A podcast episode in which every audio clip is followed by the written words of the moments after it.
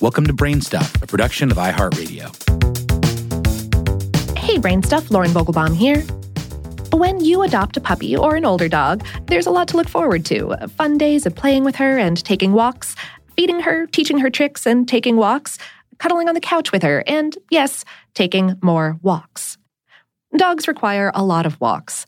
The obvious reason is that they have to go out to do their business, meaning urinate and defecate.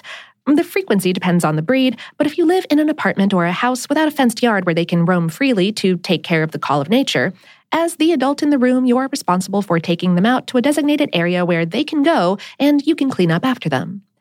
But there's more to it than that. Dogs need lots of exercise. They need to burn off energy and socialize with other dogs. Hello, dog park. Walks are an important part of your dog's daily routine, and that means your pup's leash is a crucial canine accessory. But there are a dizzying number of options. So we talked to an expert about her favorite leash and why she recommends it. Susie Aga is a nationally recognized dog trainer, an expert in dog behavior modification, and the founder of Atlanta Dog Trainer. She has decades of dog training experience and has clear preferences about leashes.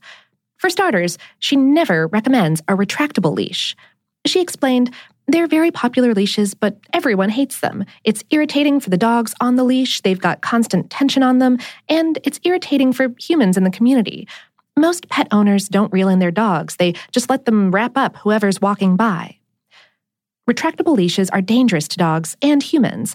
How many times have you been strolling along in the park minding your own business when suddenly there's a Doberman pinscher staring at you a good 20 to 30 feet or 6 to 9 meters away from its owner? Also, retractable leads can hurt you, the dog walker. Should you attempt to grab it in case of an emergency, it could give you a rope burn. And these leashes are infamous for snapping due to strain or mechanical failure and whipping back with high force toward the walker's body and face.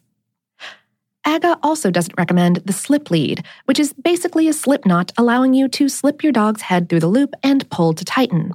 Uh, think of those leashes you get at the vet. But they can be very dangerous. She said, I don't like them because it puts a lot of pressure on the dog's trachea and can cause a lot of damage. Aga's leash recommendation is a basic 6 foot or approximately 2 meter braided leather leash with brass fittings that clips onto the dog's collar or harness, whichever the dog wears when walking. Aga says 6 feet is plenty long for every breed of dog to get away to use the bathroom. The only time she doesn't recommend the brass fittings is for small dogs because the brass can be too heavy. For those smaller dogs, try stainless steel or aluminum fittings instead.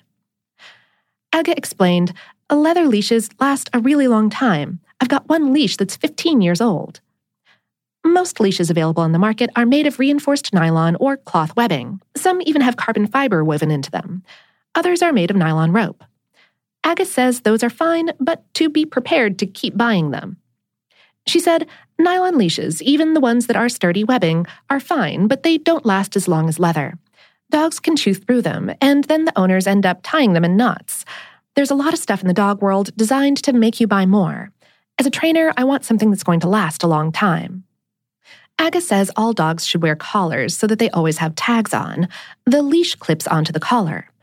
Some dog breeds, though, benefit from wearing a harness when they go for walks, especially large breeds like Huskies or Bernese Mountain Dogs, and much smaller ones such as toy breeds or puppies.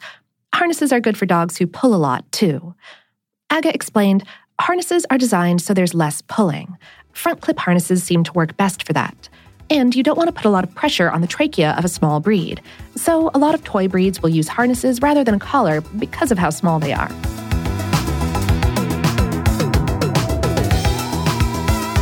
Today's episode was written by Patty Rasmussen and produced by Tyler Klang. Brainstuff is a production of iHeartRadio's How Stuff Works. For more on this and lots of other topics, visit our home planet, howstuffworks.com. And for more podcasts from iHeartRadio, visit the iHeartRadio app, Apple Podcasts, or wherever you listen to your favorite shows.